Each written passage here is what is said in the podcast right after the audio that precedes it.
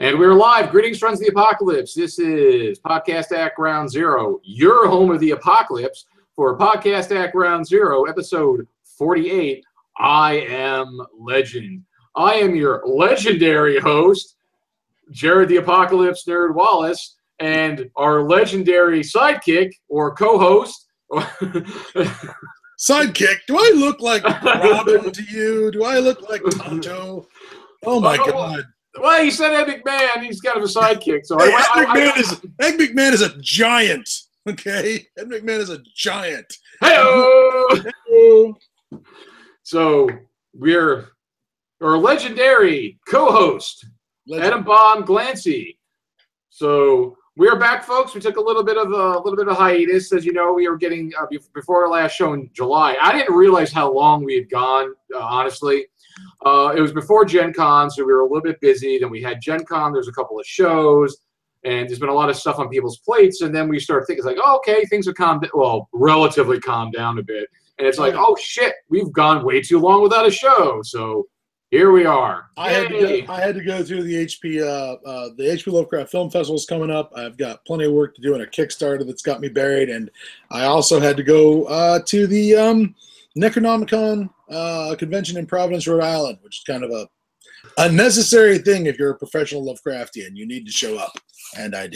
So I guess I'm not a professional anymore since I didn't make it. Well, you have a nubile young bride, okay? So and a day job that pays the bills. That's right. Yeah, you failed to wed a nubile heiress, yeah. Like I did. I am. That's not true. She's not an heiress. She's pretty flexible, though. I don't know if that's the same thing as nubile, but Time out. Overshare. We're now oversharing. Moving along. Shut up, co-host.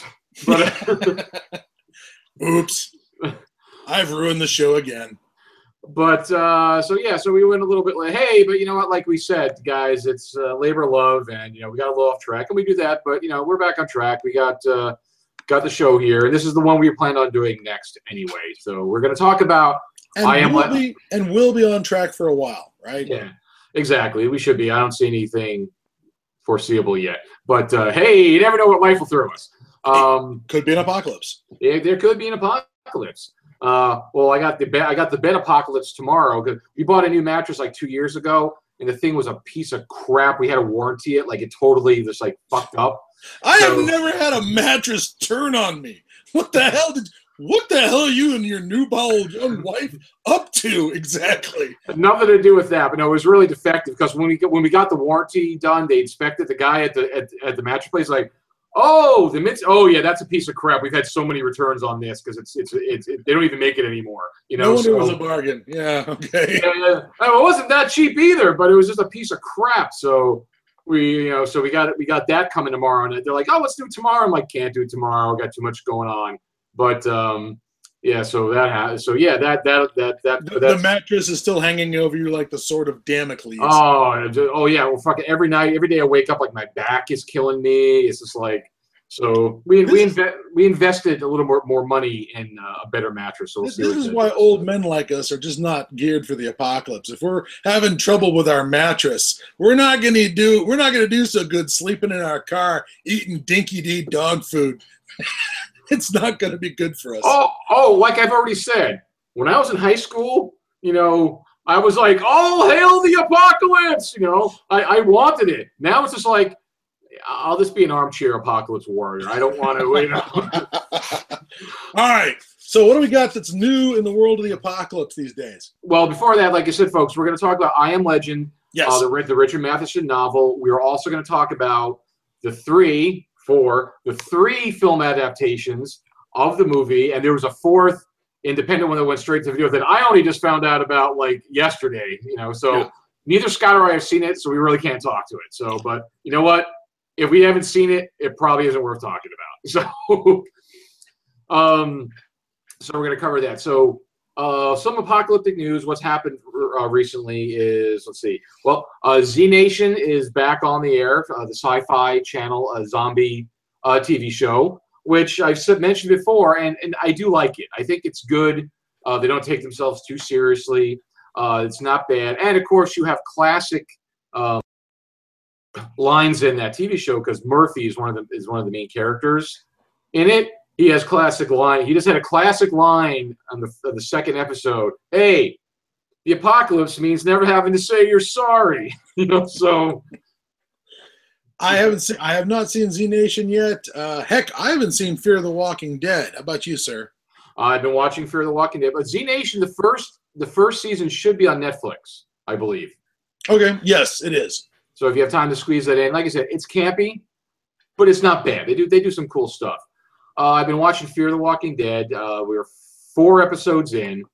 A lot of people don't like it already. It's too slow, blah, blah, blah. But you know what? They said that about The Walking Dead too. You know, sort of, but it's before it happens. It's during the breakdown. It's a slow burn.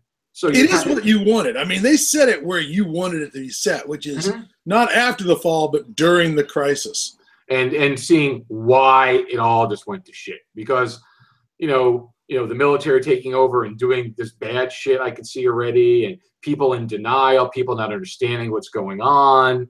So you're getting all that, which would create the whole collapse. But again, the biggest thing about it, which we've said in all post-apocalyptic zombie things, is in the zombie apocalypse, generally, the zombie apocalypse doesn't exist. Yeah, as a genre. It doesn't, like, all like, nope, there's no, oh, what's this, what's wrong with that person? Are they sick? Oh, why are you biting me? Oh, I'm beating you and shot, you're not dying. Oh, what's going on? Yeah, it does, generally they don't exist, and you really have to give a suspension of disbelief for that, because you're like, yeah, if it happened, you know, I'm sure some people have done movies like, oh yeah, we know that zombies exist, and this is what we would do, you know.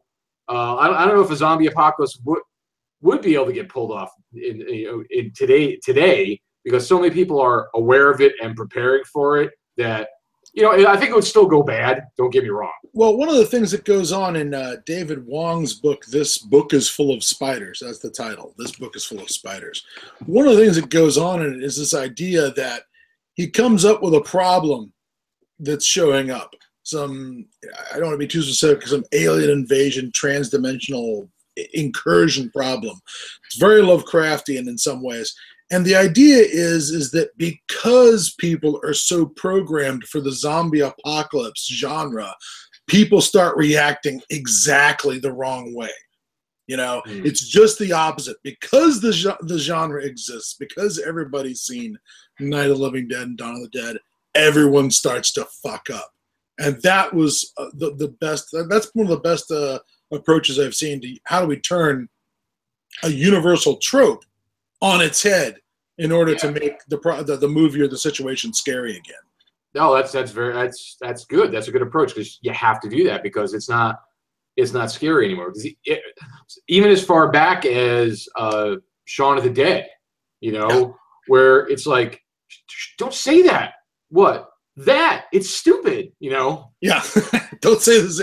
Yeah, at least I sort of liked the part they sort of acknowledged that there was such a thing as the genre, but clearly, you know, we don't want to sound stupid, so we're not going to say it. Exactly. So that sounds like a pretty cool person. What was it called again? Oh, the book by David Wong is called This Book Is Full of Spiders. He's the guy who wrote John Dies in the End. He's a contributor to Cracked, or an editor at Cracked Online. Since so much time has gone by, I don't think we've had a report from you on Mad Max, the video game. Okay, yeah, the video games. It's okay. It doesn't really do anything that exciting. It's, if you've played video games for a while, it's pretty standard fare. It's just like, okay, you have something to do, grind to get your stuff. Okay, oh look, we have to upgrade the opus. I forget what the fuck he calls it. The opus. The machine's like the something opus with the guy who's building it. It's like the ultimate car, you know. So oh look, we got to get a frame, and oh look, now we can build weapons. Oh, it's nothing new, nothing that innovative. You know, it's like you got to grind and get food and get water. Did you get more value out of Fallout's Vault Dweller game? No. I'll go back to Mad Max. It's just I've been playing a couple of free games came out that I've been playing.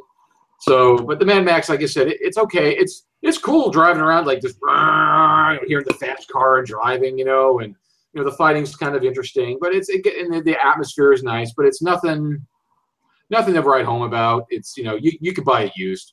I would wait. If you haven't bought it yet, wait. Get it when it's like a third the price. That's my recommendation. Wait for the hype to die down. You've got has your Blu-ray turned up yet? Are you now Fury Roaded? Oh yes, I got the Fury Road, and unfortunately, it did not have the two alternative versions that Miller said he was gonna put on the Blu-rays. Oh no! What do you know about that? Which was the black and white version, and a silent version to where there was only music. I was really curious to see those. If I would have known they were not going to be on there, I just would have got a digital version of it, because otherwise it's kind of a waste of time. Which I feel like I wasted my money. Well, not really, because the digital versions would have been the same price. But I would have just got the digital because it didn't have those. I was curious to hear just the music version. But it was funny was when we started watching it. 10 minutes into the movie, a neighbor's knocking on our door. It wound up being a mistake because they were like behind us, and they're like, "Oh, I hear music and this and that, dude." It's where our speakers are compared to where your child's bedroom is at 8 o'clock at night. It's like, listen, it's not that late. There's no way they're hearing this. It must be one of your neighbors on the other side blasting music. But because I had it cranked up, I got that Bose system with the subwoofer and stuff. So it gets pretty loud. Don't get me wrong, But yeah, I had that cranking, so it was nice. It was good seeing it through again. So I enjoyed it. The Vault, they came out with an update for the Fallout Shelter. It sparked my interest for another 5 minutes. Like, oh, look, different things going on. Okay, now I'm bored with it again. So it's not – yeah, no, I barely go on every other day now. Just like, oh, look, they're dying because they have no water. Let me create some water. And that's, again,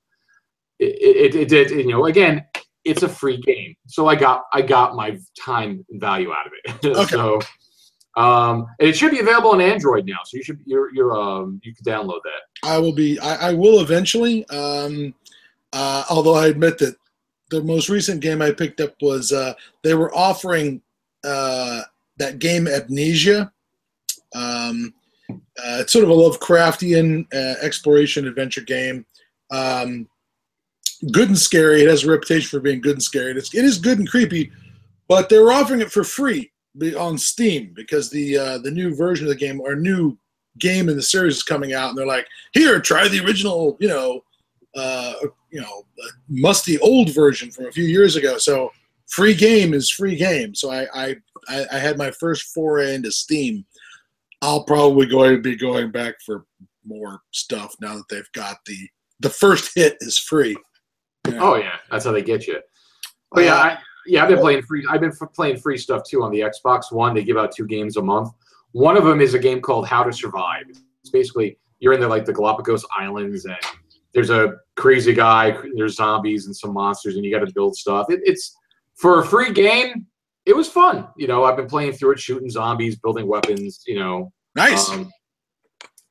2 other things again coming out on Xbox One. So guys, if you have an Xbox One, these are things to look forward to. Is are you familiar with the runaway hit app called Plague Inc?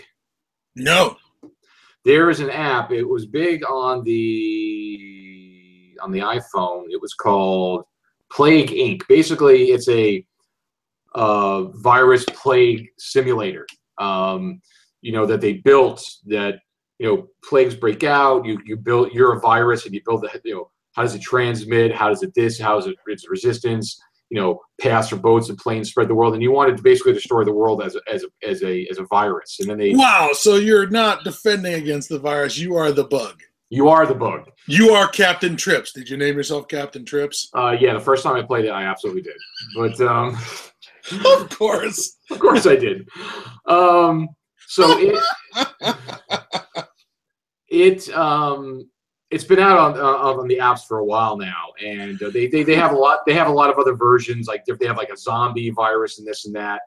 It got so recognized that the CDC loved it and said that this is a great simulator for how diseases spread. Oh yeah, they've gotten huge recognition for this. Like they're like, listen, you built a perfect thing here. They came out with a version for the Xbox. It's on the Xbox One, so now I can play it on a big screen. So they got Plague Inc on Xbox One, and in October, I know it's been out for all you PC gamers who think they're superior. The piece Wasteland 2, the console version for PS4 and Xbox One are coming out next month of Wasteland 2. So like 2 weeks before Fallout 4 comes out. So I'm like, should I pick it up or should I wait till it goes on sale? Because I'm going to play it for 2 weeks and then Fallout's going to come out. And really? You're going to pick up Fallout immediately? Because I don't plan to pick it up for 6 months until all the DLC is out and all the patches, and then I'm good. And then I'm disappearing for about 6 months. I don't know, because I, unfortunately, I missed out on the pre-order for the Pip-Boy edition, which I'm extremely not happy about. But apparently, they said that there's going to be some additional release on release day, so I'm going to see if maybe I could snag myself one. So. I got to, at first I was like, I don't need that. And I'm like, yeah, I need that. Yeah, the collector gene just rears its ugly head again, doesn't it? But it's so fucking cool. You know, that's what I'm like, I got to get that. But yeah, the first day I could have got my hands on one and they didn't, and I regret it. Yeah. So yeah, Fallout 4's come out. So, yeah, Wasteland 2's coming out. Plague Inc. is already out. But again, Wasteland 2, is the predecessor, is the sequel to the Wasteland game, which originally came out in 1990. Yeah, I helped kickstart that way back ago. So yeah, that's coming out. So I want to play it, and you know what? I'll probably wait on that because I'm sure it won't be a huge success. So it'll go down in price. So I'll wait on that one. Well, let me ask you a question here. What else? We got anything orbiting in the apocalyptic world of movies? There's a whole bunch of stuff I've seen on Quiet Earth.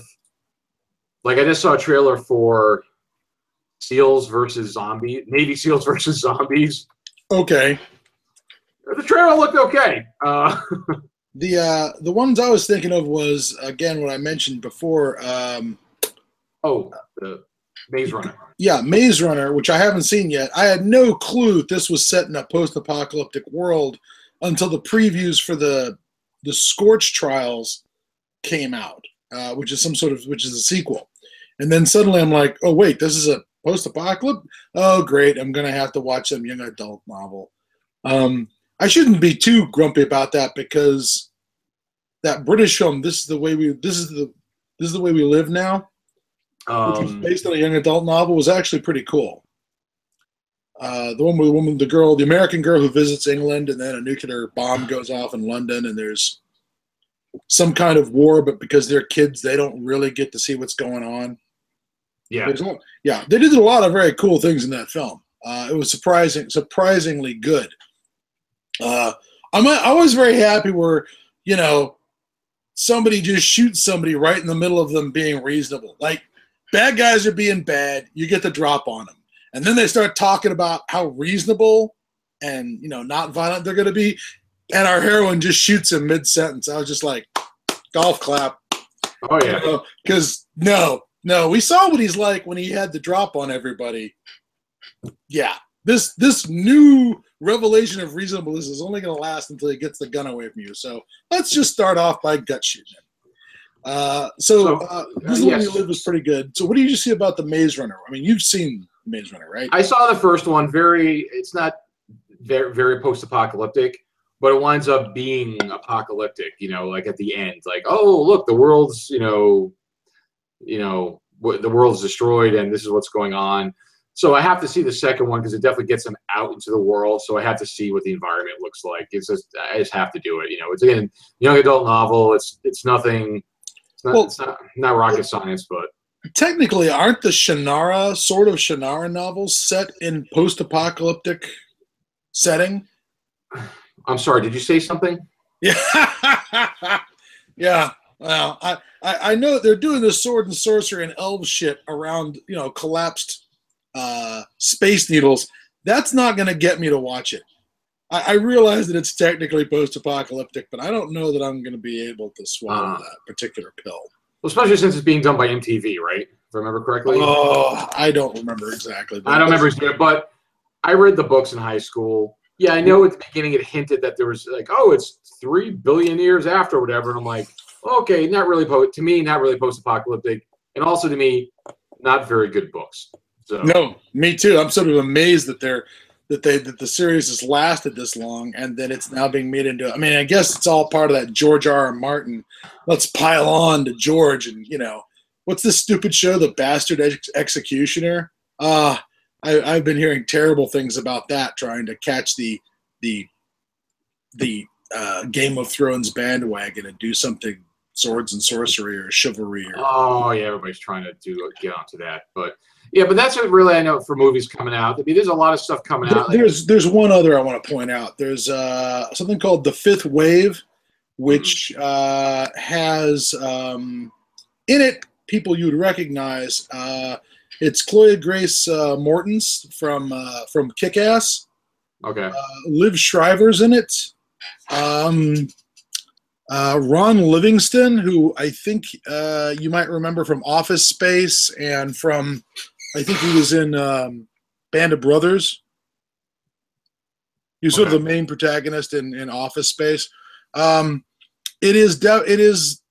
is a alien invasion apocalypse. It looks a lot like Falling Skies. Okay. A lot like Falling Skies. Which I saw like 3/4 of the first season when I thought it was good. I just haven't followed it since. I watched through maybe 2 seasons of it until the other aliens showed up who were like, yes, we're totally want to fight these other aliens, and we're willing to do it to the last human, which I thought was sort of a, oh, wow, we're the third world. Terrific. We're going to be the little shit stain in the universe that these two alien superpowers play out their Cold War in. That'll be fun. But I haven't picked up on it since then. It got a little repetitive. Didn't feel like they were giving me enough progression of story. So I did not keep up with it after the second season. But this movie, The Fifth Wave, it has elements of that in it. It also has some elements of David Gerald's War Against the Kotor, where before the aliens even step on the planet, they're dropping rocks into the ocean. From orbit, they're dropping plagues on us. You know what I mean? They're hitting us with EMP weapons from orbit and fucking us up before they even show up. You know, because they have the high ground. But we'll see. Maybe it'll be good. The preview looked a little young adult to me, but you know. Check it out. But if you ever want to see a good resource for post-apocalyptic movies and stuff, and they talk about other things too. But there's a website called Quiet Earth. QuietEarth.us. They're really good at that's where I see a lot of my information from is on the Quiet Earth site. They also mentioned that there's going to be a television adaptation possibly of The Mist. So we'll see. We'll see what they can do with that. But they can, as far as I'm concerned, they can only ruin it because good movie. You all love the good movie. So all right, so that's really all we're going to talk about for that. Let's move on to the subject matter. Oh, so, yes. I Am Legend, Richard Matheson, published in 1954 or 51? I think it was 54. 54. Because it's 10 years later that Last Man comes out. I mean, that's the last one that Matheson had any contact with. Yeah, he worked on the screenplay on that one. So it is a post-apocalyptic. It is a vampire apocalypse. It's the character, you know, thinks he's the last man on Earth. Robert Neville is the protagonist's name. He is the last human left in a world of vampires because there was a play. I'm trying to. It's been a while since I read the book, but it was basically a plague that was coming out. Was it like there was a plague, and it was also spread by an ongoing global conflict elsewhere in the world. It wasn't it wasn't as spelled out as it is later in Omega Man, right? Yeah, where they're just like the Russians and the Chinese just unleashed bacteriological warfare on it, and my money's on the Russians dropping the bugs myself because they'd be drowning in all those Chinese army guys. Got to thin them out with some bug, and whoops, it got out of control because Go figure, they're the Russians, you know, they're so it's not nearly as overtly spelled out as it is in Omega Man, but he does talk about it being mosquito born. You know, okay. I mean, eventually in the book, he diagnoses the disease not as a virus, but as a bacteria, and which has two different stages to it. It's really cool. And his main character isn't a scientist. Robert Neville is not a scientist like he is in the later adaptations. He's just a blue-collar guy who goes and educates himself, you know, because he missed some of the information of the apocalypse while it was going on.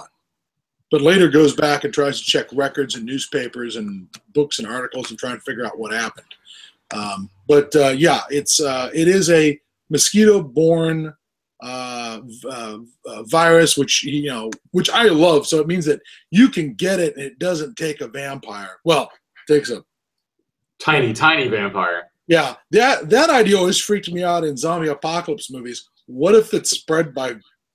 If it can be spread by a bite, what if it's spread by a mosquito bite? Yeah.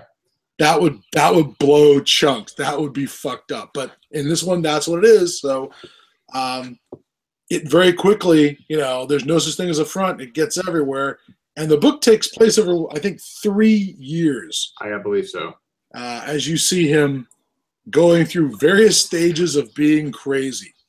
Well, yeah, because he's in isolation, he's by himself, he's got his routines to try to keep himself going, but as you see in the books, which I think they also address in the movies, is that eventually he starts slipping. Yeah. And that's what happens. He eventually starts to slip. They miss the there's a whole bout where he's drunk in the books, where he just starts drinking away the apocalypse. They usually miss that in the movies, but I would think that is one of the 5 stages of post-apocalypse is drinking. I think it's in all 5 stages, but yeah, it might actually be. Well, but no, in the Omega Man, Charlton Heston does like his drink. Every time he comes back, he's always mixing drinks. So. Yeah. Yeah, they sort of imply that he's sort of drinking and asleep at the wheel during the one attack. Yeah, when they start catapulting his brownstone or his whatever his apartment is. But yeah, I had read I Am Legend back in high school, I guess it was, back in that time period in the 80s when we were all starved for more zombie stuff. We'd had Night of the Living Dead and we'd had Dawn of the Dead. And we had nothing else. And yeah, we were starved. Day of the Dead hadn't come out yet. No, exactly. And so you had some of the Italian ones. Yeah, and they were always poop. I never got into Italian zombie films. I'm sure there are people who tell me that Fulci's zombie is great. It never got me. It never got me interested. But this book did.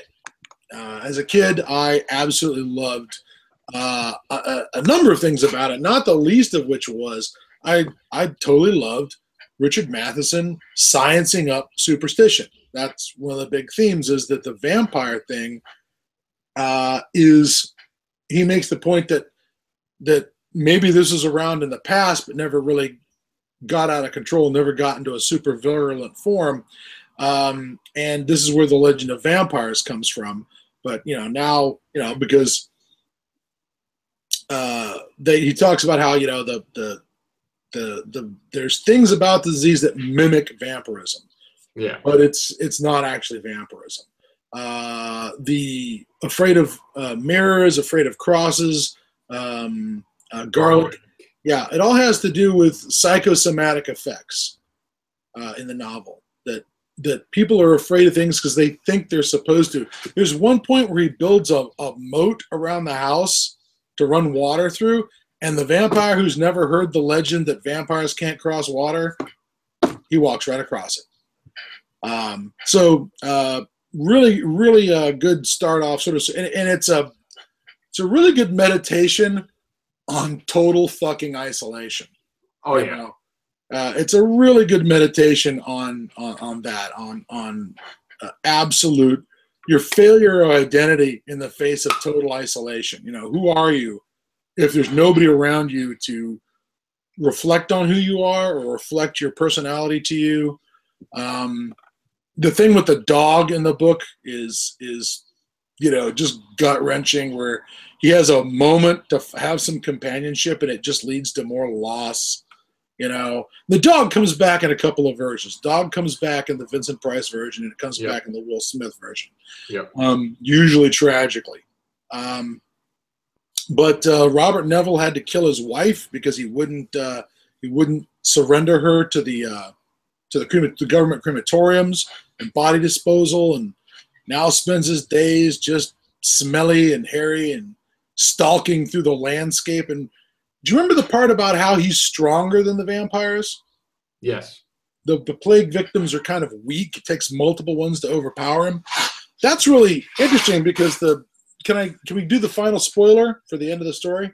Yeah. Well, again, folks, you know, we're talking about a book that came out in the 50s, and you know we're going to discuss this kind of stuff. So let me give the standard spoiler alert. So if you don't want to be spoiled, don't listen. But we know you're here to listen because you know we're going to talk about stuff. So. The ending of it, the whole title is the ending, which is he finds out, you know, that he's not alone in the world. He's a scary monster. Yeah, that at some point the people who have the vampirism disease have found a way to partially treat the disease so that they won't go crazy. So they won't become beasts, but they're still damaged by sunlight. If they stay out in it too long, they still have, you know, other problems. But he's still going through the post-apocalyptic wasteland and killing everybody he finds. So because he's stronger and can go out in the daylight when they can't and can see in bright light, he's like the scary monster that comes out at night. He's the boogeyman. Yeah.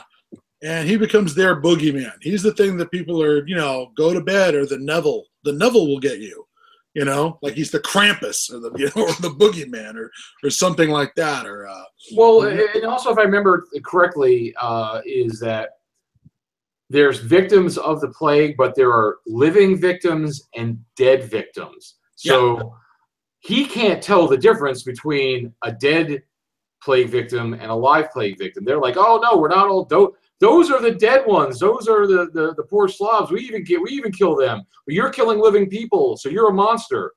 The Vincent Price movie, The Last Man on Earth, follows the book pretty closely. You know, it's not, you know, it hits all the main themes, and that was I don't know, it was a problem. But that's one of the things that I thought was kind of strange about the book. Is like I know the point was to be ironic in the story that, oh, look, he's the monster, he's a legend, blah, blah, blah. I know that's the whole principle of it, but the whole point of it is, you know, like, oh, they're coming to get you, they found you, they're going to execute you, and this and that, but it's like, okay, well, if you guys knew where he was... When you say they, we say they, you mean the half-infected people, the ones who are still got their brains intact, figure out where he is. Yeah, the organized ones who have rebuilt the whole society in the night, because that's how they can exist, and they have their laws and they have their government, and they've tracked him down and they're going to execute him because he's killing people. Well, the thing is, yeah, I know ignorance of the law is no excuse, but he doesn't know as far as he knows, and if you guys know that he's doing this, why didn't they do something to try to contact him? Yeah, as opposed to spy on him, because that's all they do is send a spy. Yeah, they spy on him, and they're like, oh, there he is, let's get him. It's like, well, if you guys knew he's been doing this all on killing the living people, along with the dead, how do they know that he doesn't know that? Or how do you not know that, well, if he's not a monster, doesn't he have immunity? Why would they want to kill him? Why wouldn't they want to try? That's what's stupid to me about the story. It's like, why didn't they communicate? Why didn't they just leave a note? Yeah, because he's going to see a note that's written. He knows, well, these monsters aren't going to leave me a note and try to trick me, because nobody's ever left me a note before. So they could have. I can see a whole part of the novel where he's trying to figure out: is it a trap? Is it a trap? Is it a trap? Yeah. He's been living on fight or flight for 3 years, and somebody tries to reach out to him. Maybe the first person who reaches out to him gets whacked. You know, because he's so gone. But they kind of skip over that. And the other society immediately starts treating him as the freak that needs to be eliminated. you know, without passing through any other stage of. Oh yeah, it's not like they tried to contact him and try to work things out with him and communicate and like, okay, well, it's not working out. He's a crazy fuck. Let's get him. No, none of that happened. You know, why didn't they reach out? Because apparently he's immune. Well, why is he immune? Well, let's work with it. Let's get him in here, try to find out what's about him so we can cure everybody. Well, that doesn't make any fucking sense. There's even a thing where the note that the girl, Ruth, the spy, Ruth leaves him a note saying, you know, you got to get out of here. I'm from a society, and she explains who this group is, and he's got to get gone because they're going to come for him. And she says in the note something like, I don't know if I could protect you. We're rebuilding society. We're eliminating the monsters. And she says something like, that might include you and others like you. Oh, so there's other people out there. Which implies that maybe she's aware of others, and this, you know, they've made a decision that these others will never be reintegrated into society. You know what I mean? That they're too crazy from being alone, or they that somehow there's a past experience, you know, with other survivors, and he's just one of who knows how many who been eliminated. And like I said, they didn't touch on it. Maybe they tried that and it didn't work. So they just they made a unilateral decision. Okay, any of these lone survivors, even though they survived, they're immune. We can't do anything with them. But to me, that doesn't make sense because, again, you know what? Even if it's a matter of capturing them and putting them in cages and at least experimenting with them to get the blood, because they have to be able to make a serum. They have to be able to find a cure from these people who have immunity. You know, why would they? Oh, we're just going to kill them, and we're just going to be a society that can never go out in the daylight and you know live in the dark. It's, to me, that seems kind of stupid. I'm sorry. Yeah, not to mention because it's daylight how often. More so than dark, depending on where you live. You know, they don't have to move to Alaska like in 40 Days a Night. You know, except that when summer comes around, it's you know 4 hours of dark and 20 hours of light. You're screwed no matter what, unless you're going to be a migrant society that changes hemispheres with the seasons. Well, you live on a boat. You know, it's well. Look it surprises me that they didn't. It surprises me too that they didn't find a way to try and harvest him or something, or there wouldn't. I mean, if they'd come after him with the well, we're going to dissect you and find out why you work, I would totally buy that without a second's thought. They're going to dissect him because they want to find a cure, and his, you know, they're not concerned about whether he survives their search for the cure, but just to show up and eliminate him, it's almost as if they'd given up on a cure. Like, this is the new world, and we're all going to be like this, and we're not going to try and change it. Which, for them to get at that point only after 3 years seems a little, you know, I don't know. It doesn't seem as plausible to me, but again. Yeah. Because also with the daylight, like, for example, because up in Seattle, I've been there during the summer. Yeah, I've been there during the summer. Yeah, it's still fucking light out at 9 o'clock at night. Yeah, sundown's 9:30. 9:30, and then when is sun up? It's like it's still like six. It's like 6 to 5:30. And it's the other way around. You get deep into winter, sun's gone by 4 o'clock in the afternoon, and 4:30 it's completely black, and the sun doesn't come up until like almost 8. Yeah.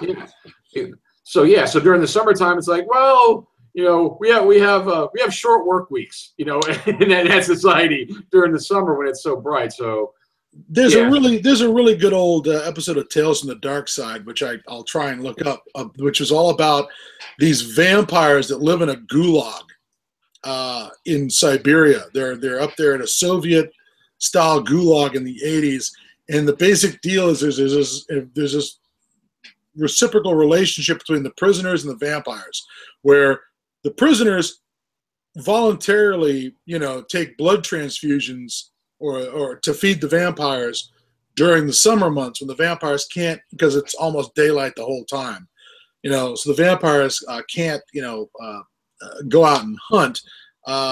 So the people in the camp feed them their own blood to keep them around. And then at winter, when it's dark 16 hours a day, and there's all these wolves up there that come into the gulag looking to eat the prisoners, the vampires end up killing the wolves and keeping them away from the camp.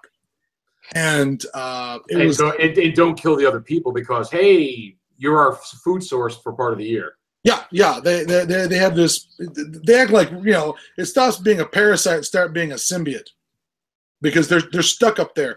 They can't escape either.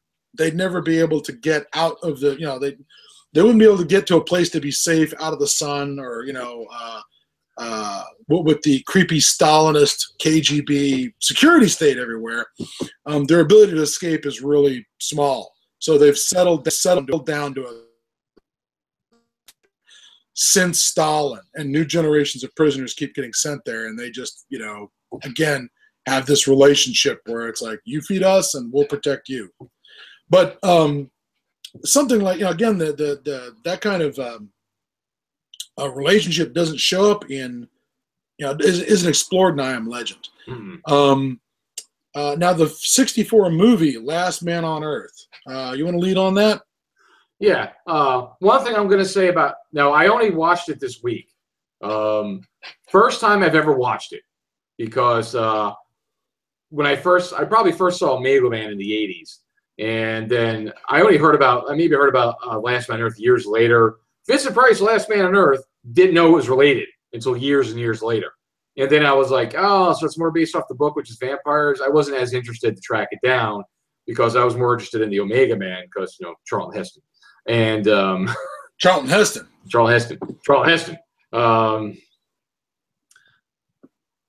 One thing about the movie, which I totally noted in my head, because it happened in the Day of the Triffids either. What is with these 60s, you know, science fiction / horror films to where they always have to end in a church? Yeah. Instead of waiting in his cell to be executed, they hound him into a church. Yeah, and stab him to death. Oh, they spear him with one of those spears that they were killing the monsters with. But again, it ends in a church. Day of the Triffids ends in a church, and I'm sure if we really looked at it, we'd find a lot of other those 60s black and white cars that ends in a church. Wow. There's the Quatermass experiment where the astronaut comes back from outer space, turns into a Shoggoth, and eventually they electrocute it to death in a cathedral. So there's your next church. See? Oh my God, War of the Worlds. Everyone's hiding in the church, and George Pal's War of the Worlds as the Martian war machines are getting closer and closer, and then the Martian machines just crash into the street because they finally came down with the flu. And so they came out of a church. Yes. Yes, they did. There's from a church. There's a fucking pattern here, man. I think you may be right. I think you might actually be onto this something. Like not all of them, but I guarantee you there's a lot. There's always the part where they had to like kind of kowtow to public opinion and not, you know, go too far down the road of it's all science can be explained by science. There's a lot of, you know, and then God's littlest creation, the bacteria, beat the Martians, you know. Yeah. So there may be some of that going on there. McCarthyism, Cold War era. Hey, yeah, science and Soviets are bad. Be a good church-going Christian American. Yay. That's when we put In God We Trust on the money. It's when we put Under God in the pledge. So it wouldn't surprise me if there's a little pandering or kowtowing to public opinion, you know. Damn you, McCarthy, you've ruined everything. But most things.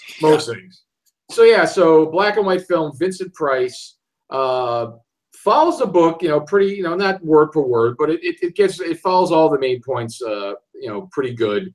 And it tells a lot of the story in flashbacks, like the book does. Flashbacks, yep. And we were talking offline before the show started, and Scott brought up a very good point about the beginning of the movie, that the movie is basically him waking up going through his grind, going through his routine, doing what he does, but they add a voiceover, you know, because maybe they felt that people wouldn't understand what's going on like they did with Blade Runner.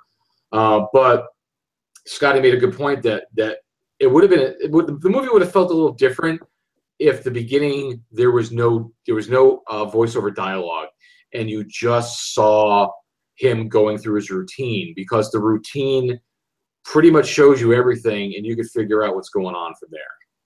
Yeah. The handmade calendars he's got piled up, you know. Written on the wall like he's in fucking prison, you know. Yeah, him going and checking all the garlic for freshness. There's a voiceover saying, I've got to check the garlic to keep the vampires out. But if you just watch this guy go, get up, check his garlic, check his supplies, go to the lathe and make a couple of table legs into steaks, stick in a bag, get in the car without a word, drive around, kick in doors, and stab people to death with no explanation. And you're like, what the fuck am I seeing, right?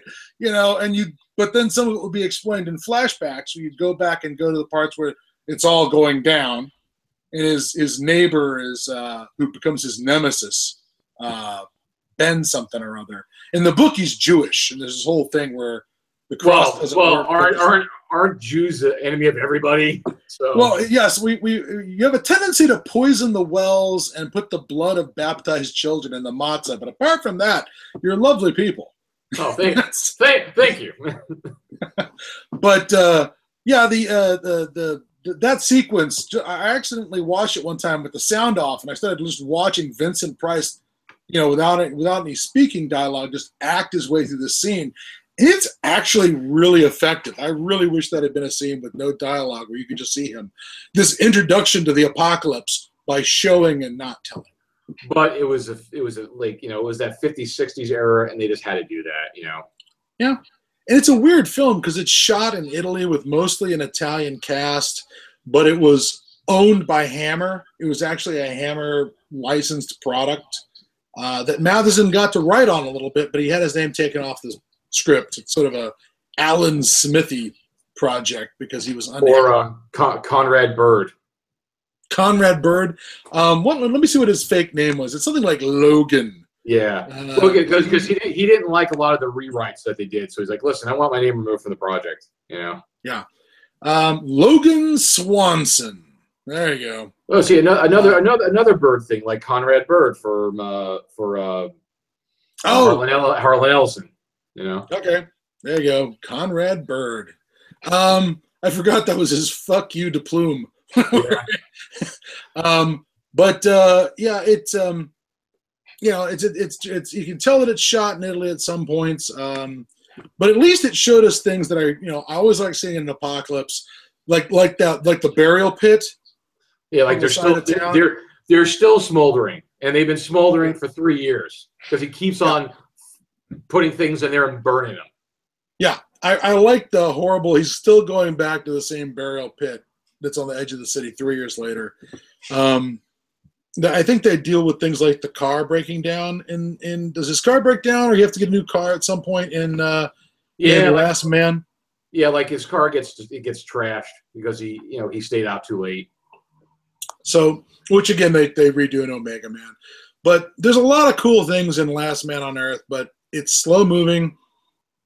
It's not quite as exciting, although I did sort of like the part where the other people show up with their fucking machine guns and jeeps and things, and they're all paramilitarized. It's like, they weren't quite like that in the book, weren't they? Basically, they just like show up in black cars and they have sunglasses and trench coats like they're the freaking G-men from that one episode of the X-Files. They do look a little man in blacky, but I do remember this thing about how they had like big 50 caliber machine guns, because if they make a big enough hole in an infected vampire, a dead vampire, it causes the bacteria that keeps them sort of cemented together, eats them apart. It changes from I think in the book it described it as an anaerobic. There's something about like this bacteria that it's an anaerobic symbiote where it's if the bacteria isn't exposed to oxygen, it helps keep the dead vampire moving. But if it's exposed to oxygen, it turns into an aerobic, that is a oxygen-using parasite, and will destroy the host. So if you make a big enough hole in them that's so big that they can't heal over and close the hole before oxygen gets in, they'll, like with a big shotgun, and at some point Neville's like cutting them open, like up a wrist. You know, there's a part where he's using metal to cut them open because he doesn't just have to drive a stake through them and keep the injury open with the stake until the disease turns on the host. But he finds other ways to get rid of them quick, turn them to dust, turn them to sort of ash. And apparently big giant fucking guns does the same thing. You know what? I think it does that to real people too. So yeah, it slows them down, you know, with that giant fist-sized hole in the middle of their chest. But they did have, they were tooled up. I think I remember them being tooled up, but they're very paramilitary in the movie, and they are wearing black pants and black turtlenecks. So they've got this, you know, again, this army of goths. I don't know. Yeah. Beatnik goths or something. I don't know. But they were tooled up, and I was very. They came in there snapping their fingers, or they had the machine guns, you know. Well, I was very pleased that they actually had PPSH 41s. Yeah. They had those Stalin's banjos, which you never see. I'm kind of wondering, why did that end up in the prop department? Because it was filmed, because you said, you answered your questions, it was filmed in Italy, so it was probably easier. Where did the Italians get them from? It's not like the Italians were Soviet clients in the 1960s. I guess it was easier to get them than, you know, I don't know. Well, yeah, maybe they're just hemorrhaging for practically for free out of Yugoslavia next door, and they just picked up some on the cheap. Yeah. But yeah, it was in Europe, so I figured that had a lot to do with it, you know, so. Yeah. It's a cool machine gun. I was very glad to see it in a movie. It doesn't turn up very often. So that was, you know, again, I Am Legend, black and white, Vincent Price, follows the book fairly closely. You know, again, classic film. You know, although he does do the transfusion. He does do the transfusion with the girl Ruth, which comes back in the one that we first fell in love with. The Omega Man. With Charlton Heston. So we'll move on to Omega Man, because I love the Omega Man. Because I was thinking about doing this show, and do you know, here, let me see if I could, hold on, please. All right. My current general ringtone is, let's see if you could hear this.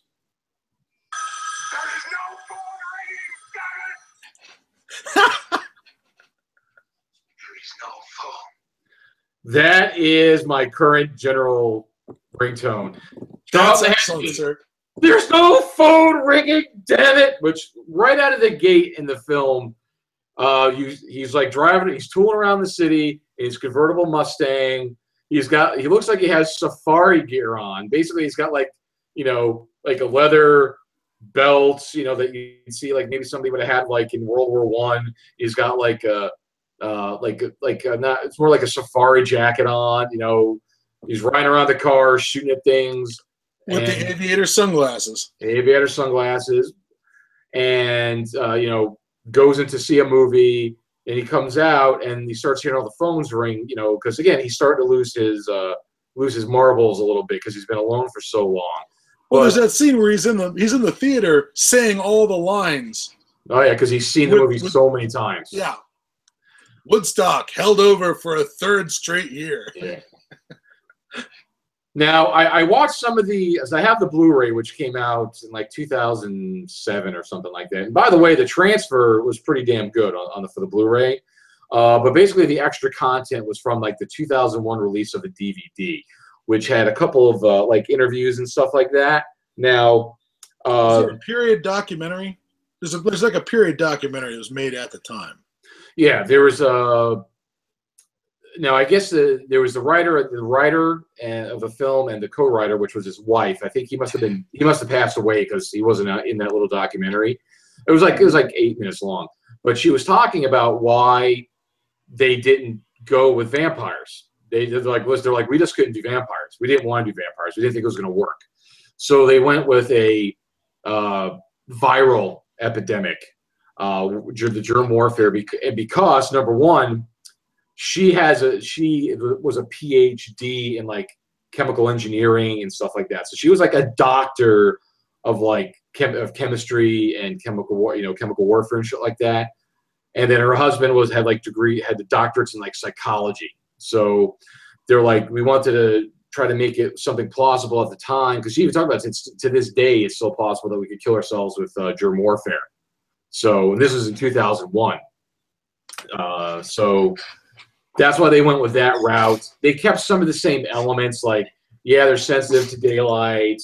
And they talked a lot about it was done through chemical, the chemical warfare, sensitive to light. And they talked about how they're, part of the symptoms were like hallucinations, dementia, because you got to think that Matthias, I love Matthias, by the way, just, his name is just cool. Matthias was the reporter, reporting on the fall of society. Well, better than that, it's not just that it's Anthony Zerbe or Zerbe. It's not just that he's a reporter. He's like Walter Cronkite. It's like Walter, the apocalypse happens, and Walter Cronkite becomes Charles Manson. Yeah. Now it's they fucking call it The Family. Yep. So, and it's L.A., so I'm smelling some Chucky on this one. Oh, yeah, well, it came out in 1971. So, it's very interesting because everybody, people get out, in the, as they call them, tertiary cases. They are albinos, sensitive to light. And you got to think, people are desperate, people are hopeless, but why are they clinging together following what Matthias says? Besides him having a very good leadership qualities and very charismatic, but he really twists these people into, technology is bad, we're going to go back to medieval times, the users of the wheel, he's a man of the past, they're bad, they don't have the scar, they don't have the marks and stuff like that. And I'm like, why the fuck are these people? That was what I found a little kind of, why are they following this guy, believing this? Because I think they explain a little more that the people are just, they've lost, because the germ warfare is basically fried their mind, so. Yeah. And you can see that they're very docile, follow everything he says. They're just kind of brainwashed because they're easy to control, Yeah, well, apparently not everyone is as docile, because first of all, Matthias isn't quite so docile. He's still got quite the personality. And then there's the other brother who, climbs up the side of the building, who's whose name I am suddenly forgetting. He's the one who's clearly like some former Black Panther, some former revolutionary who's talking about the man. And Matthias has to keep reminding him that, we're all albinos now, so we're pretty much beyond that whole race shit. But he does agree with him that it's the man, that, that it's the old world, it's the powers that be that killed the world. In some ways, they see Matthias and his people see Neville like the women saw Immortan Joe. Yeah. In Fury Road, they see him as he's the symbol of the past. He's the people who killed the world. He is a representative of that old world. So they see themselves as the heroes of this story, that they're going to fix everything. But their plan to fix everything is burn libraries, wreck technology, destroy infrastructure. Like, it's this magical thinking that, gee, if we just kill Matthias, everything's going to be coming up roses. Oh, yeah.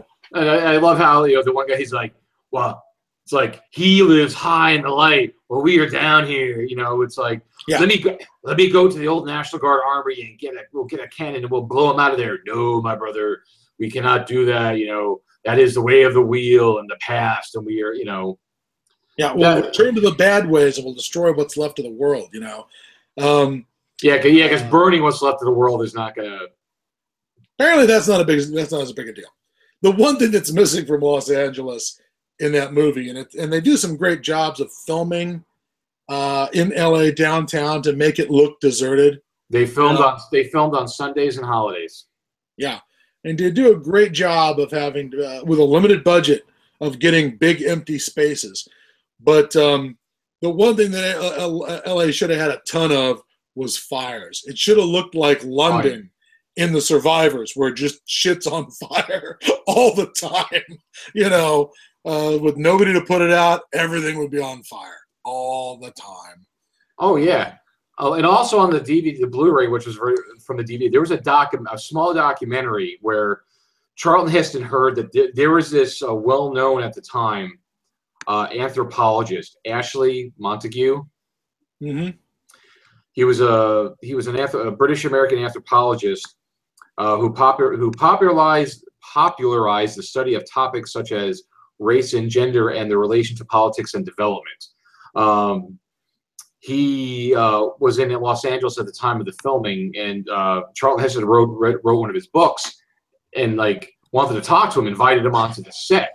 And it was interesting. It's probably on YouTube to see his dialogue with Ashley talking about Neville and the psychology of Neville, like isolation, and they're like, well, you know, why did, because he Heston brought the question of, well, why didn't he leave? Why is he staying where he's at? Because Ashley was talking about it, was like, well, you know, even though he's alone, but he'd rather stay with the enemy, because those are, at least there's interaction and other people there. Whereas if he would have gone out to the woods by himself, he's totally by himself. He could have blown his brains out in 6 months alone. Yeah, with nothing to do, as opposed to having somebody to fight against, so that he can at least maintain some sanity. That's interesting. Oh yeah, and they were talking about that, which it was like a 7-minute little clip of him talking to him, and it's very interesting. You know, listen to Heston talk to the guy, and they're talking about, because again, he's apparently social, you know, anthropologist, talking about all that interaction, which is pretty amazing, because you know, Neville had his routines. You know, he did this and he did this and he did this and he said alarm, you know, blah blah blah blah blah. And you know, when he started not doing his routines, that's when he started to slip. You know, when the woman came into the picture, you know, his routines changed. You know, when he started to get careless. Well, he started getting careless beforehand. You know, like, yeah, he stayed too long in the movie and he almost didn't make it back. Then he, you know, met her. Oh, I forgot to fill the gas in the generator. You know, so he started to slip, and that's where his downfall came from. He broke his routines. Yeah. One of the things I love about the beginning of the film is he looks like he's so together at the beginning of the film, with his fucking safari jacket and his equipment belt and his machine gun and his aviated sunglasses. And then there's that part where the phones start ringing and he's just shrieking like a crazy person. Yeah. And you realize how not together he is. That's you know, that he could fly apart any second. And I like that when he runs into Dutch and what was Rosalind Cash's character's name? Rosalind Cash, Lisa. Lisa. Runs into Dutch and Lisa. He's like, well, why didn't you guys contact me? And he's like, because you're shooting everything. There's that one thing where he's driving down the street and he sees a movement in a window, and he just jams on the brake and just machine guns the window. Yeah. No wonder they didn't come talk to him. Yeah, because they're like, well, we have to avoid, you know, the family during the day, during at night, and then avoid you shooting at anything that moves during the day, you know. Yeah. But then again, they could have left a note. Like, they know he leaves his place. They could have left a note. They could have left a note on his door or something. But unlike the vampires in Last Man on Earth and I Am Legend, he knows the family could make a note. Yeah, he knows the family could set a trap. So could set a trap like that. And they tried. Like towards the end, when he's driving around the streets, they're like putting up obstacles, getting in his way. That's something else I'm going to throw out about this movie. There's Chuck Heston with a machine gun, you know, which is always a good thing, which is a good starting line for any scenario. So Chuck Heston has a machine gun, and I don't really think he does not create 1980s, 1990s, 2000s movie levels of bodies. You know what I mean? Yeah. The number of casualties he inflicts on the bad guys are not like something out of a John Woo film. He kills some guys, all right. But, you know, it's a dodgy thing at night with no lights, having a fight with guys who are shooting arrows at you, you know. He kills some guys, absolutely. There's plenty of confrontations where the bad guys turn out very badly, but they don't make it they don't make him superhuman. Do you know what I mean? Yeah, because he was a scientist. He was in the military, but he wasn't a warrior, you know. Yeah. So he's got an advantage because he's got these tools, but that can go pear-shaped really fast, as is demonstrated in the movie when they tip over the wine cellar on him, you know. Oh yeah, because again he's getting careless. Now when he's up top and he has the big infrared light to look through the scope, was that a bar that he has? That was a. Yeah, that was a BAR. The weapons that turn up in this movie is mostly there's the BAR with the big infrared scope on it, which is actually a light shining an infrared spotlight down that then the scope can pick up, but human eye cannot. And it's just a huge, bulky, nasty thing. But the other one, remember this is like 1970, 71. So yeah, the other thing he always has is that 9mm. Smith & Wesson's M76 machine gun with the air-cooled perforated barrel on it. Yeah. And in his arsenal, there's like – it's funny how – I don't remember – even though it was the 70s, there aren't the M16s hanging around the movie. I remember a lot of World War II vintage stuff or even earlier vintage stuff, you know, hanging out. Like maybe they were filming this in 1970, 71. When did the M16? Well, when did that first come out? 65. It's all over the '60s. It's all over Tet. It's all over. It's all over the Tet Offensive. Hold on. I am going to answer this. I am answering this phone call. Mute yourself. I will mute myself. Hold on, just a second. Where I hit the mute button. Where is that? Up here. Volume control. Am I muted? Okay. No, you're not. Okay. I'm not muted? All right. Wait a minute. Here it is. Okay, now he's muted, folks. All right, Scott had to take a phone call, unfortunately, but we will continue talking here. Yeah, so a lot of, like he said, I'll lead off there. There's a lot of vintage weapons there. M16 was, all over the 60s, but it's still probably relatively new, so they probably had a little bit harder time getting that weapon. But he said he had the arsenal, but he always had those few weapons there. Now, I don't know where the hell we were going to go with this conversation. See, it's good when you have two people working off each other. It kind of flows organically what we're doing. So it came out in 1971.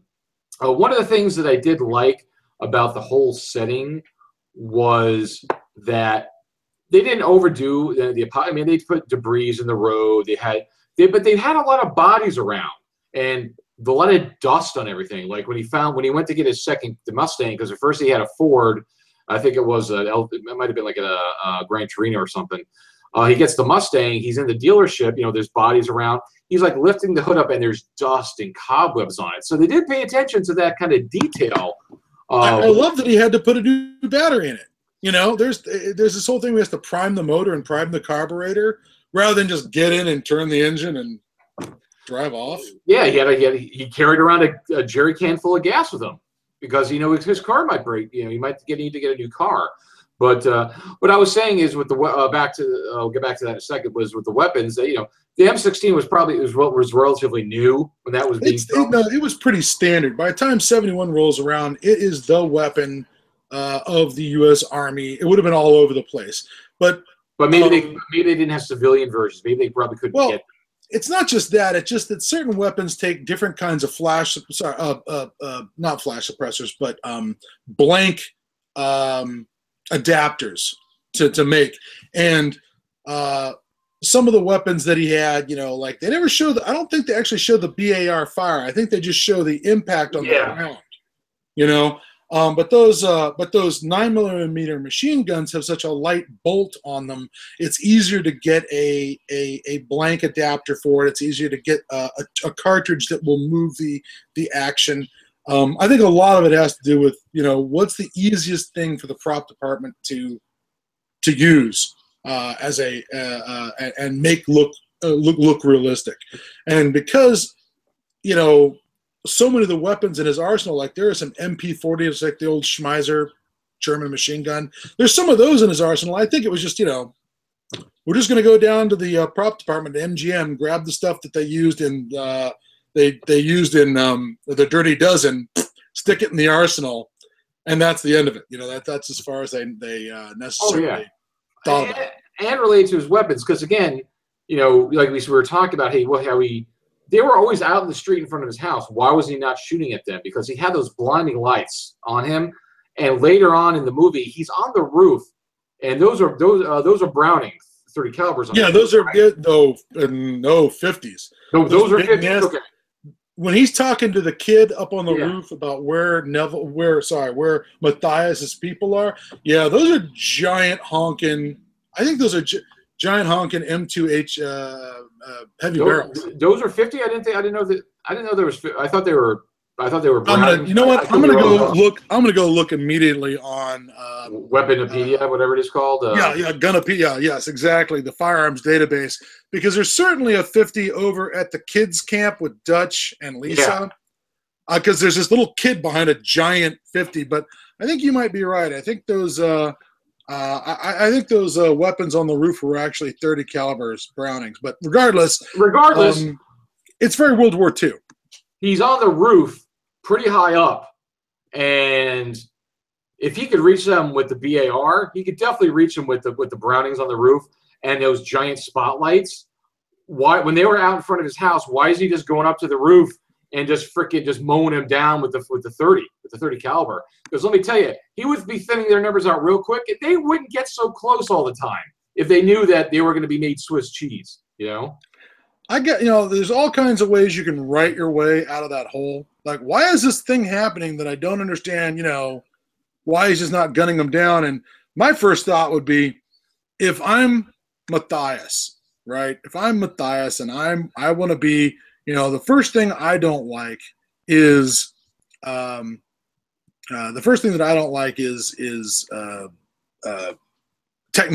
right? And I don't want to have to deal with having too much of it. You know, the first things that get burned down or set on fire are gun stores, police stations, army barracks, you know, so that Neville's ability to resupply is cut off. So maybe he's not just gunning them down because he's worried that he'll run out of ammo. Yeah, that's true. But again, he looks like he had a couple of belts on those things. So let me tell you, you know what? They must have like 30 people out there. He probably could have taken a big number, but then again, I think part of it comes back to what Heston and Ashley were talking about, is he kind of needed them. As much as he hated them, and he needed them psychologically to work off and interact with, you know. Yeah, I like that answer a lot better. That, like, he needs this war to go on. If he, and even when the kid tells him where they are, and his first, you know, has this moment where he's going to jump up and go kill Matthias's people, and then he goes, "No, fuck it," you know. Part of that is, if he does go and exterminate them, then does that mean his story is over? What else has he got? You know. But no, he found the new people, so he just wanted to get out of there. He just wanted to go with Lisa, with the group, and just get the fuck out of there. You know. Also, that's kind of funny because, like, Reggie is the kid, and he's talking to him. He's like, "It's like you got to either kill him or cure him." Or before he says that, he's funny. He's like, "You know what, Mister? You're hostile," you know, which I love that line. "Mister, you're hostile." You know, one of my favorite moments is just that thing where Rosalind Cash finds the condoms and just goes. No, it was the birth control. Yeah, it was birth control pills. She's like, "Well, I guess we're not using this." Well, they had a section in the pharmacy which said Planned Parenthood supplies. Yeah.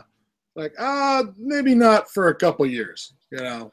But the thing about the movie was, the one thing, like I said, it's, again, we're not writing movies, so, but, you know, it's not flawless, but it's a good movie. It's a good ride. One of the things I did not like about it was the stereotypical 70s soundtrack. Oh, yeah, it's a bit porny. Yeah, yeah. It is. It's just like, oh my God, I wish there was no fucking incidental music. You know? I will not disagree. This is me not disagreeing. Yeah, that was a problem because it definitely had a 70s soundtrack. Yeah.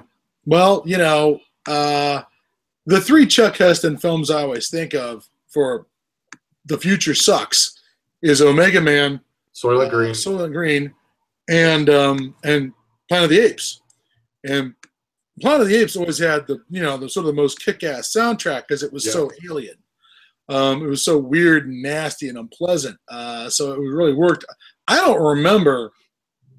Do you remember anything about Soylent Green soundtrack? Yeah.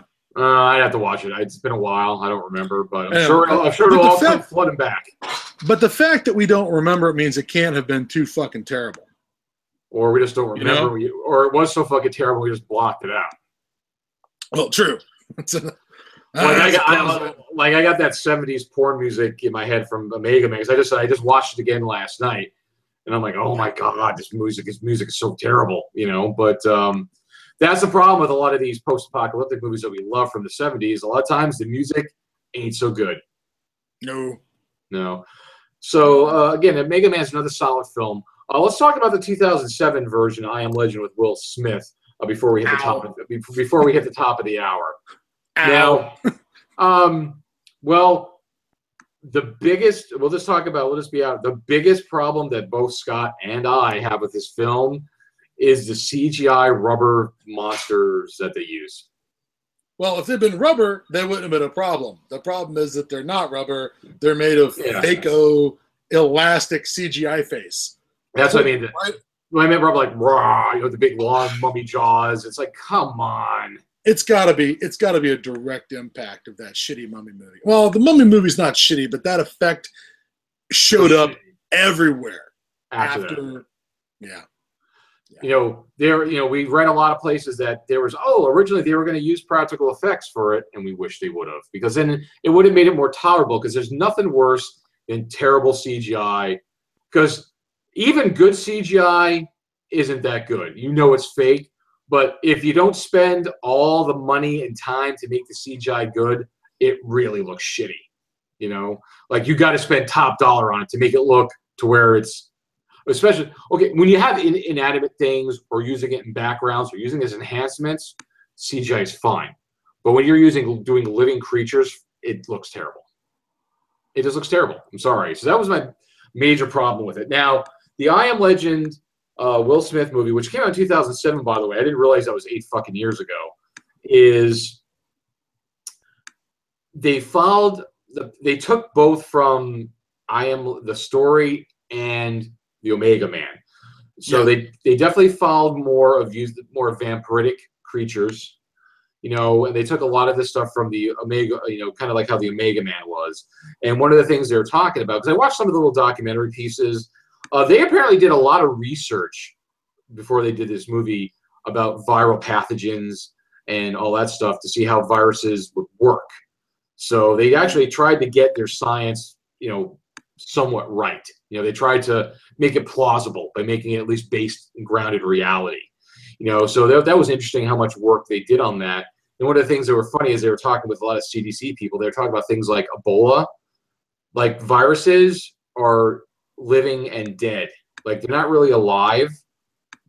But yeah, it's that whole weird thing where they only have half a strain. They have like a string of RNA rather than a full string of DNA. Yeah, and well, the thing is, a lot of them, they're just proteins and chemicals. That's why you could freeze one for 500 years and it'll be fresh as daisies when you defrost it, because they're not really alive, but they're not really dead. So it's kind of an interesting thing, which I didn't really realize. So they, you know, on the I Am Legend Blu-ray, there's a lot of interesting information about how they made the film and the research that they did on it. So again, it takes from both, you know, because this time it was brought about by the so-called cure, They tried to come up with a cure for cancer, and it worked for a while, but then everybody started turning into, you know, vampiric, feral, you know, vampire zombie creatures, you know?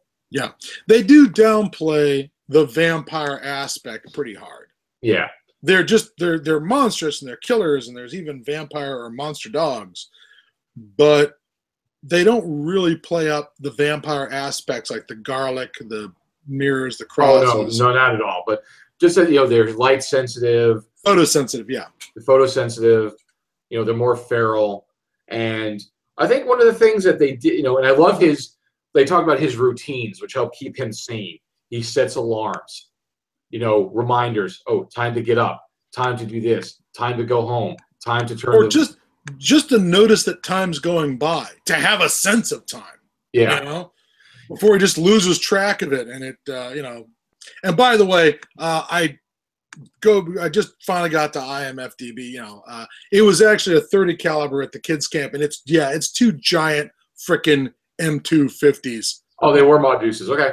Yeah, they are with the, yeah. Just looking at the ammo boxes, and the bullets are the size of bananas. So yeah. Anyways, back to Will Smith. I think they do, and also I love his fortification with the shutters and everything that he does to protect, you know, that location. He does his routines. He doesn't park in front of his house. And what was that? Was that like, was it bleach that he was spraying everywhere, like dripping everywhere to get them off his scent? Yes, I think it was.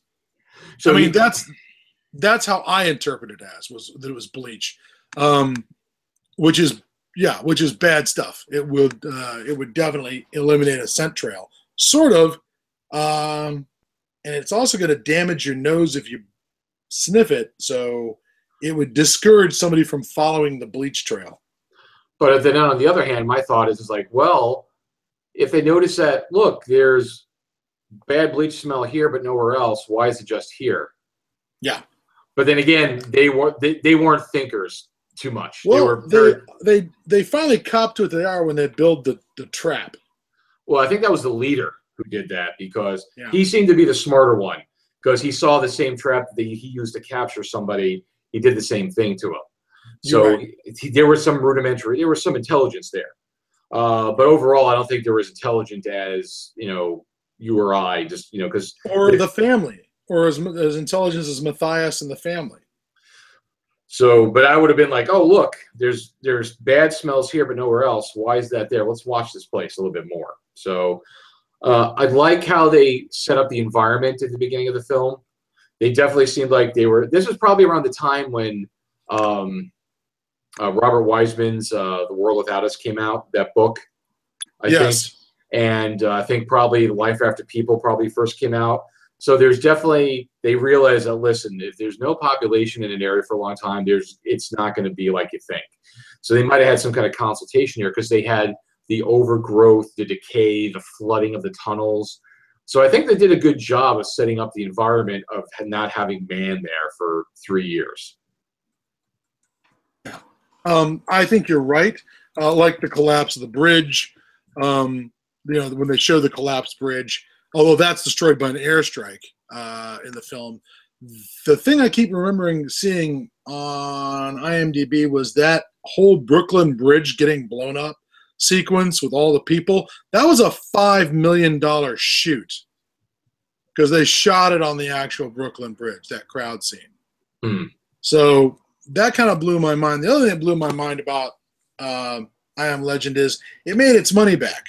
Yeah. Or at least it made about 3 times the production cost. I don't know if that covers advertising, but I am amazed that it made that much money. Well, it's Will Smith. He was a very big box office draw at that time. Yeah. Yeah. I mean, he may not quite have that kind of pull, but he sure as shit had it back then. So it wasn't the film wasn't a financial failure, but they definitely chickened out on the ending.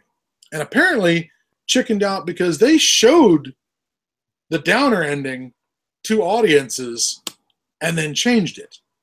That whole part where they go to... Well, there's the two. There's a theatrical, and then there's the alternative ending. Now, okay. The theatrical ending is he gets okay, spoiler alert, people, the theatrical ending is he gets him out of there, and he just he gives him the serum, sacrifices himself so they could get out of there, and wipes them out with the hand grenade. That was a theatrical version. Yeah. And then there was the feel good one where, you know, he says, "Oh, wait a minute, the bad guy is making a butterfly with blood, and oh my God, it's her. He has feelings. There really is human under there. Let me give them back, and we could all go away all nice and happy." I didn't like that one. Okay, there was that ending, but there so they never got around to filming the ending where the girl Ruth and her daughter are actually semi-infected. I don't recall that one. No. Okay.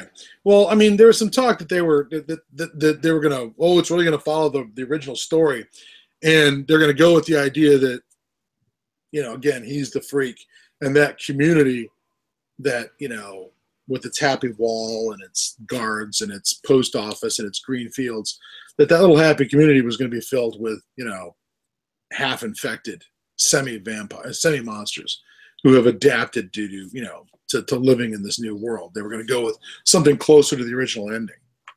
Ah, okay. I agree that the "Gee, can't we all get along" ending was kind of bullshit. But that moment where seeing them walk out of post-apocalyptic New York into, you know, that little walled community is about as jarring as Deckard and Rachel getting on the elevator, then to Blade Runner, the doors close, and then suddenly they're out of this horrible acid rain-filled dark all the time Los Angeles, and then they're in the mountains, and there's sunshine, and there's green trees, and you know what I mean? That weird ending of Blade Runner from the theatrical, and it's just like, wait, it's so jarring that it goes from this, you know, blighted urban landscape to this pastoral setting at the end. Yeah, I really didn't like that. It didn't work for me at all. Well, yeah, that part was kind of amped, but I did like it better that it was, okay, you get out of here, I'm done. So I'm going to let you, is that he made that sacrifice and still did die. So I did prefer that. I did prefer that than the "Can't everybody get along" ending, you know? Yeah. Well, there's also the idea that everything he's been doing has been a waste. Yeah. And I don't know if they really pushed that idea hard enough, but I really would have liked if they'd pushed the idea that's like, how many people have you horribly experimented on over the last few, you know, there's all the pictures on the wall. Oh, yeah, that's the get along, the feel good ending where, yeah, they show the wall with like, there's gotta be 100 pictures on the wall of the experiments, you know? Yeah. I really wish they'd pushed the idea that all these captures, all these people who were tortured to death in his medical experiments trying to find a cure, that not only did he not find a cure, but maybe that it was a waste of time from the beginning. Like, you know, that he wasn't actually making any progress. So it was this sort of, his existence, his whole mission was bullshit. And that might be one of the reasons why he sacrifices himself, because at least this time he's actually saving somebody. Yeah. You know?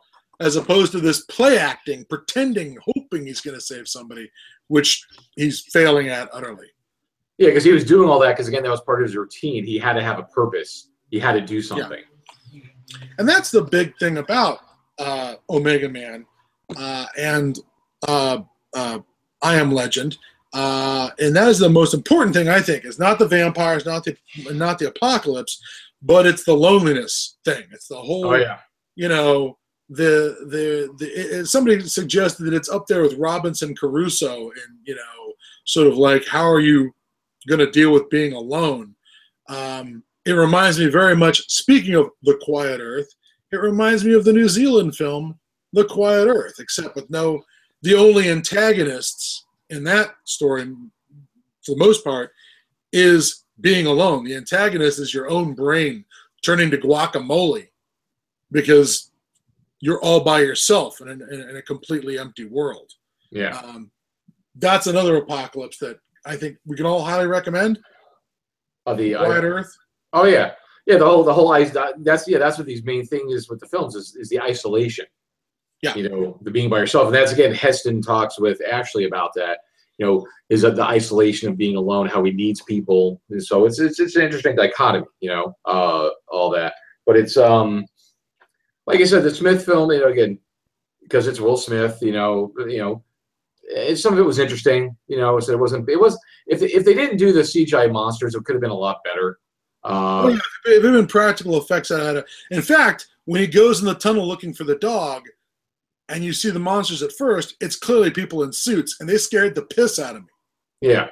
But the moment they show up and they like roar at him from the doorway, or the hand reaches out and burns or whatever, and it's obviously CGI, I stopped being scared because I knew the cartoon could not get me. Oh, the cartoons could get you. Don't you worry about that, and they will. But there's a few call-outs to the older films. I mean, I like the part where the kid puts in the DVD or the TV set, and Will Smith just automatically talks along with it. Yeah. Every line. Like, he's been doing that for so long, he just can't help himself but to talk along, because he hears the, you know, the dialogue, and he just starts filling in the dialogue. Oh, yeah, because there's no need to go to a movie theater like in the 70s film, because there wasn't VHS, yeah, exactly, or DVDs. But, I mean, you could have had your own little film reel thing, but that was a shout out to Heston sitting in the theater doing all the dialogue for the Woodstock documentary. And so there's a number of cool shout outs, and the dog is a shout out to the dog that Vincent Price finds. So there's certain shout outs to the older previous editions that were sort of interesting, but the monsters, when they come bounding across the city, like, you know, marsupials or whatever, you know, on all fours, lemmings, yeah, and they're clearly CGI. It sucks all the fun out of it. Right? Yeah, even though it's nice little setup with all the bombs around the house is pretty cool. You know, like that's his last man standing. That's his last ditch effort. Is like, okay, they're storming the castle. I gotta take as many out. I gotta take as many with me as I can. Yeah, there's your. Yeah, instead of an Alamo gun, he had an Alamo series of claymores, apparently. Oh yeah, because it's like, you know what? It's like, I may not live for this, but I'm gonna make them pay attitude, you know. And that's fine, and I like that. And it would have been a cool shout out is they would have had him have a to the Heston films. They would have he would have been listening to music on 8-track tapes because that's. You know, in the car, in the thing, he's 8-track tapes, you know, all over the place, you know. All right, for you kids who are young viewers, you know, they had this thing called 8-track tapes before MP3s, before CDs, you know, and what was it before vinyl? Cassettes. Well, cassettes were around the time, but they weren't as popular as cassettes were the 70s, but 8-tracks were the thing. 8-tracks were horrible for kids. I'd rather have a cassette tape than an 8-track tape any day. Oh, because I'd rather have a broken ankle than an 8-track. Oh, yeah. Wow. Because you put it in, you had, say you had 12 songs on it. It was broken up into 4 sections, 3, 3, 3, and 3. Oh, I want to listen to the 5th song. Well, you hit track number 2, and you got to listen to a whole song. And then you wait. Or at least with the record, you can put it on the nope, 8 tracks.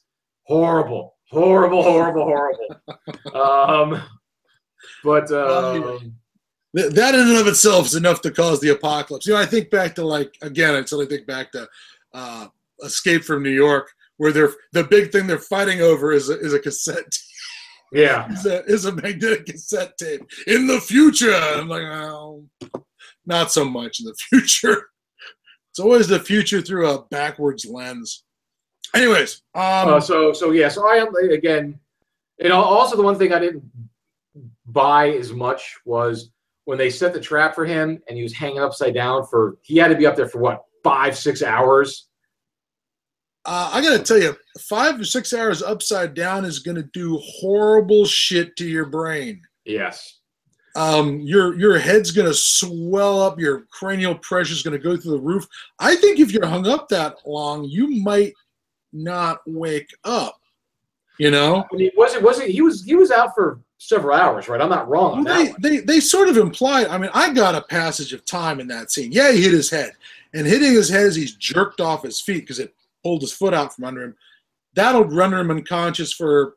I mean, it's clear that they sort of implied he had a concussion because he was out for a while. But then add to that concussion plus the over pressure. I'm amazed that you could wake up from a situation like that. You know what I mean? Or if he did wake up, that he'd be able to do anything because he was being hung by one leg. Oh my God! All that. Oh, I mean, he did stab himself in the leg, so but he, even if he didn't stab himself in the leg, he might not be able to walk on that leg because all the joints and the muscles would have been stretched out. He would have been in a lot of fucking pain. Yeah, yeah. They didn't quite sell that. I mean, because that trap will rip all your ligaments and all your soft tissue to pieces. It's not just like sproing and then they let you down later. It's sproing and here's your crutches. Yeah. You know? here's your wheelchair, sir. Yeah. Yeah. But what again? So it generally looked good. New York looked good, right? Yeah. I think so. New York looked good and post-apocalyptic-y, you know. Again, overall, I mean, it's you know, it's not a bad movie. It could have been a whole lot better. Again, if they just would have, if they would have had practical effects for the monsters, I think it would have raised it up a lot to me. So and again, I just wish somebody would go back to the original thing and have a very downer ending, where you know this is it for humanity. I mean, but you don't get endings like that since Chuck Heston movies, where we're you know Soylent Green is people, or you know. They blew it all up, you maniacs. You know, humanity usually gets off pretty easy in big budget films. Oh yeah, that's why I love The Mist so much because oh my God, they're doing a real not happy ending, yeah. And you know what? People were outraged, but I was loving it. You know. Yeah, well, what would you want to see? A horror movie or an adventure movie? You know, or like with The Descent. You know, American audiences needed a different ending because, oh, it's too depressing. I love the original ending. It's like, oh, fuck, you know, yeah. It's fucked. It's totally fucked. Yeah. But anyway. The best part about it is it's fucked inside and out because not only is she doomed in a cave, she's doomed in her head in a cave. So yeah, you got a double whammy there, a little twin axe attack. But, so anyway, so I Am Legend is pretty good. So real brief, because we have nothing to talk about related to this is, apparently there was a movie that came out right, what was it called? The Omega? I Am Omega. I Am Omega. It was listed as a mockbuster. Apparently there's a type of film called a mockbuster, where you make a film just as another movie's coming out, and you give it a title that's incredibly close. My favorite being Transmorphers, which is a bunch of films trying to make you think that you're renting Transformers, but you're not. I didn't realize that this was a whole thing, but yes, apparently there's a whole industry of trying to get another shit movie out just under the wire for a blockbuster to fool people with, I don't know, the red box rental or the video store. Or, So I only learned about this yesterday. I haven't seen it. Scott hasn't seen it, and you know there's probably a reason why. Yeah, I think I looked at the IMDb listing and I looked at the Wikipedia page, and there was nothing that was beckoning me on. There was absolutely nothing there seducing me. I can't imagine that it would be worth losing those minutes.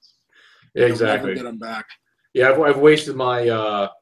My time on a lot of things, and that's something I don't want to waste my time on. So I think I Am Legend, the book, still holds up. I think you'll still be happy if you pick up that Matheson novel. Even though it is dated technologically and socially, I think you'll be impressed with it nonetheless.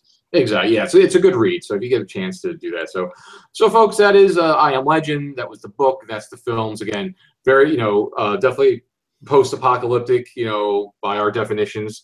All the movies worth seeing, you know, particularly so out of all the films, Scott, would you say your favorite's The Omega Man, like myself? Well, it's the most fun, and it's the one that I saw on the CBS late night movie, which was the 11:30 at night, you know, late night broadcasting on the when all we had was commercial television back in the 70s. I remember seeing that film on the late night movie and just being so excited about it as a kid. I think there's a lot of things I like about Last Man on Earth better and related back to Matheson's novel, but Omega Man was a lot of fun.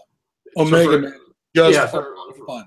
Yeah, considering a fun movie, it's, you know, But the Last Man on Earth suffers too much from that 50s, 60s horror movie feel, which I don't particularly care for as much as I do other things, you know. But that's just me. So okay, cool. So that was folks. Again, if you haven't seen them, see all three of them for real. The Last Man on Earth is on YouTube. That's where I watched it. Somebody, there's a pretty good upload, quality upload on there, and I'm sure you can find everything else on YouTube. I'm sure. So if you haven't seen them, I recommend. Certainly, Omega Man's on Netflix. Last time I checked. So that's there.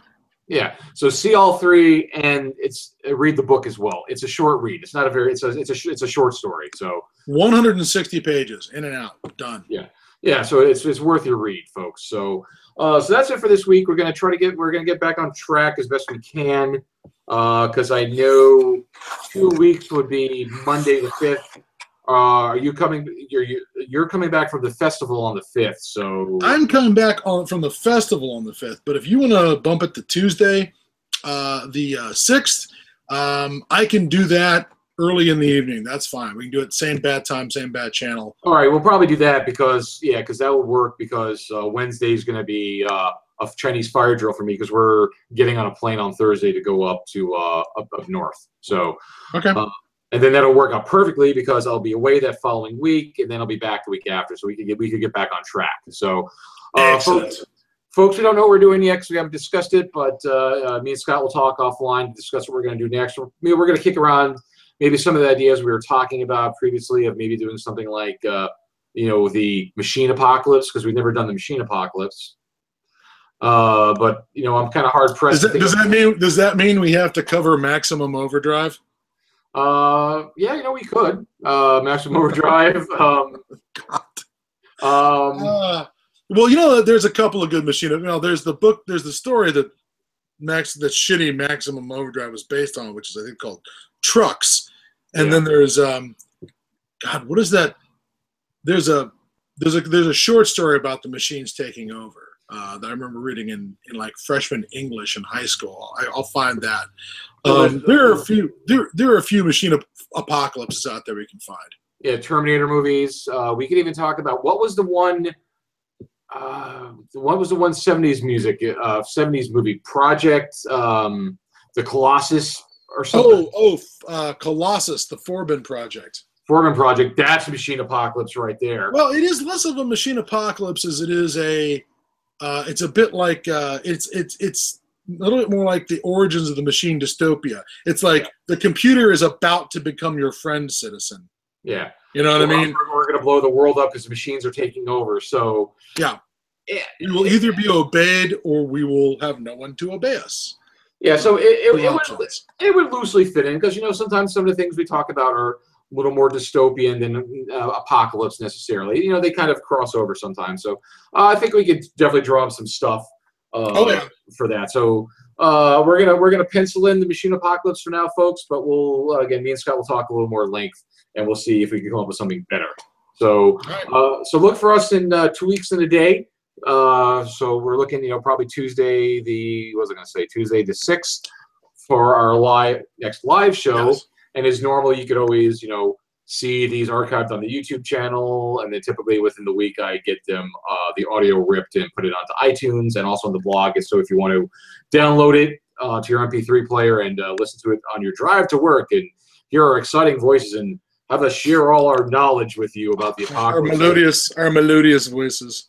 Yes, it will probably lull you to sleep and make you crash your car. So, well, clearly we need to say more annoying things to keep them enraged on the drive to work, so they'll have the adrenaline to stay awake and possibly run over cyclists and pedestrians on the way. So remember, folks, you suck. So, we forgot to mention the Omega Man. The what? The Omega Man. The Simpsons did an Omega Man spoof on one of the Halloween shows where it's the Omega Man, which again, that's kind of a natural. Oh, yes, everybody in town is a mutant, and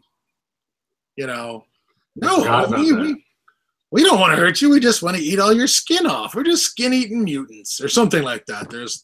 Oh, I have to look it up now. I totally forgot about that. So. All right, yeah. Stick the link to the Omega Man. Maybe it's on YouTube someplace. Stick it in the comments section. Yeah, I'll say the comments. I'll also, if it's there, I'll favorite it under the favorite section of the YouTube channel. So, folks, that's it for us this week. Thank you as always for being here. You know, sorry for the little bit of absence, but you know what? Sometimes you need a little break. So, see, but now you know. What is it? Absence makes the heart grow fonder. So, yeah, abscess. An abscess makes the heart grow more fungible, I think, is what it is. It could be. So that's it, folks. This is Jared the Apocalypse, Nerd Wallace, and Adam Bomb Glancy saying thank you and good night, and we will see you in the Wastelands.